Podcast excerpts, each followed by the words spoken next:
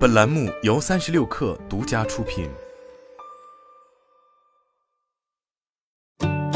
本文来自三六氪神译局。年度回顾是很有必要的，它除了能帮助你整理过去的十二个月，还可以帮助你为下一年的任何自我反省的练习中，最重要的规则就是要对自己诚实，要近乎残酷的诚实。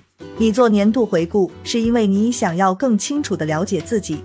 而不是为了给别人留下深刻印象，也不是为了粉饰现实。年度回顾的目的是帮助你了解自己和自己的生活，这样你就能创造出自己喜欢的未来。我很重视个人的年度回顾，我把这看作是一个特殊的时刻。在做年度回顾的过程中，我需要至少两个小时不受打扰，而且要确保我的手机和电脑满电。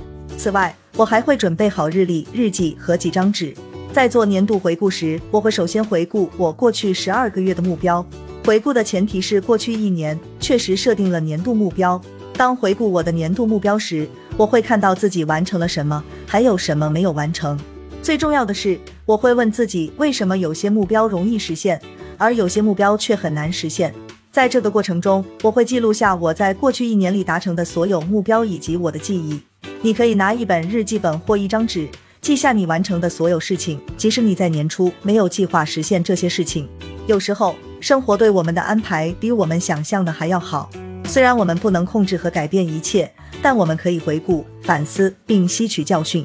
最后，我用两个简单的问题来总结我的目标回顾的过程：今年有哪些事情进展顺利？有什么不顺利的？答案没有对错之分，重要的是答案要有利于了解自己。这样就可以用洞察力来创造一个更好的明年。如果你想让年度回顾更加细致，可以考虑在全年进行月度回顾。通过更频繁的反思，你得到更多的答案。这些答案将会给你的生活带来新的见解。接下来我会回顾一些特殊的事件和场合。做这件事最简单的方法就是回顾日程表，把一些最特殊的时刻添加到我的清单中，通常包括假期和我与朋友和家人度过的美好日子。如果你的日历上没有特别的事件，你也可以查看手机上的相册，回顾一年中你享受的所有美好时刻。当你回顾你的照片和视频时，要专注于你在那些时刻的感受。当你回顾自己手机里的照片时，要有意识的考虑如何利用自己的洞察力来让自己的生活变得更好。不要只是浏览数百张照片，而要花点时间问问自己，哪些时刻和情绪是你想更频繁的经历的。如果你在和朋友或家人玩桌游时特别开心，那就可以多安排一下这样的聚会，这样你就可以重温那些美好的时刻。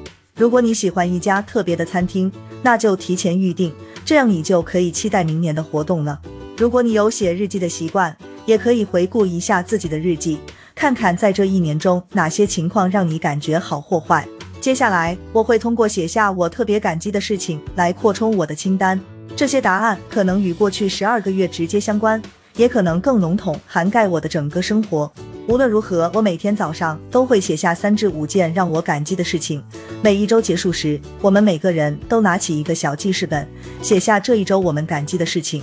年末，我们有就有了一百多张字条，里面充满回忆和感恩。接下来，我将从单纯的回顾过去的一年，过渡到运用自己的见解为新的一年做准备。为了做到这一点。我会在零至十的范围内给我生活的各个方面打分：健康、财务状况、浪漫、性格、朋友和家人、职业、业务、物理环境、精神信仰、对社会的贡献、激情与娱乐。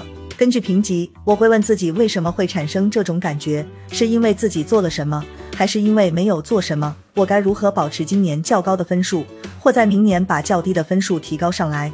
完成年度总结后，我通常会继续做一些额外的工作。帮助我为新的一年做好准备。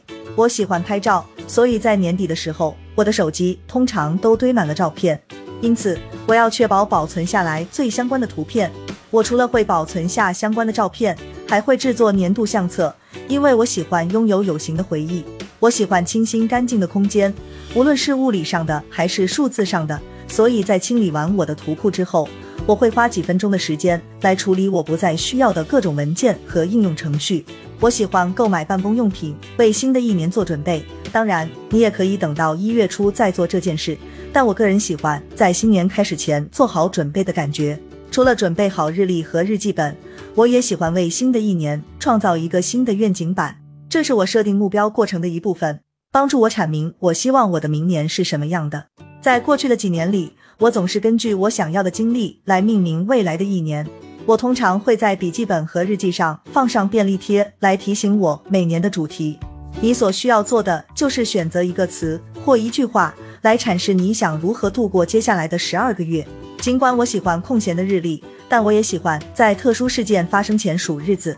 这就是为什么我在结束我的年度回顾和目标设定过程后，会对下一年最特别的事件做一个展望。大多数时候，这只是一些非常特殊的场合。做年度回顾和明年的规划需要时间和精力，但这都是值得的。生命是一场没有终点的旅程，总有事情要做，所以你需要休息一下，享受这段旅程。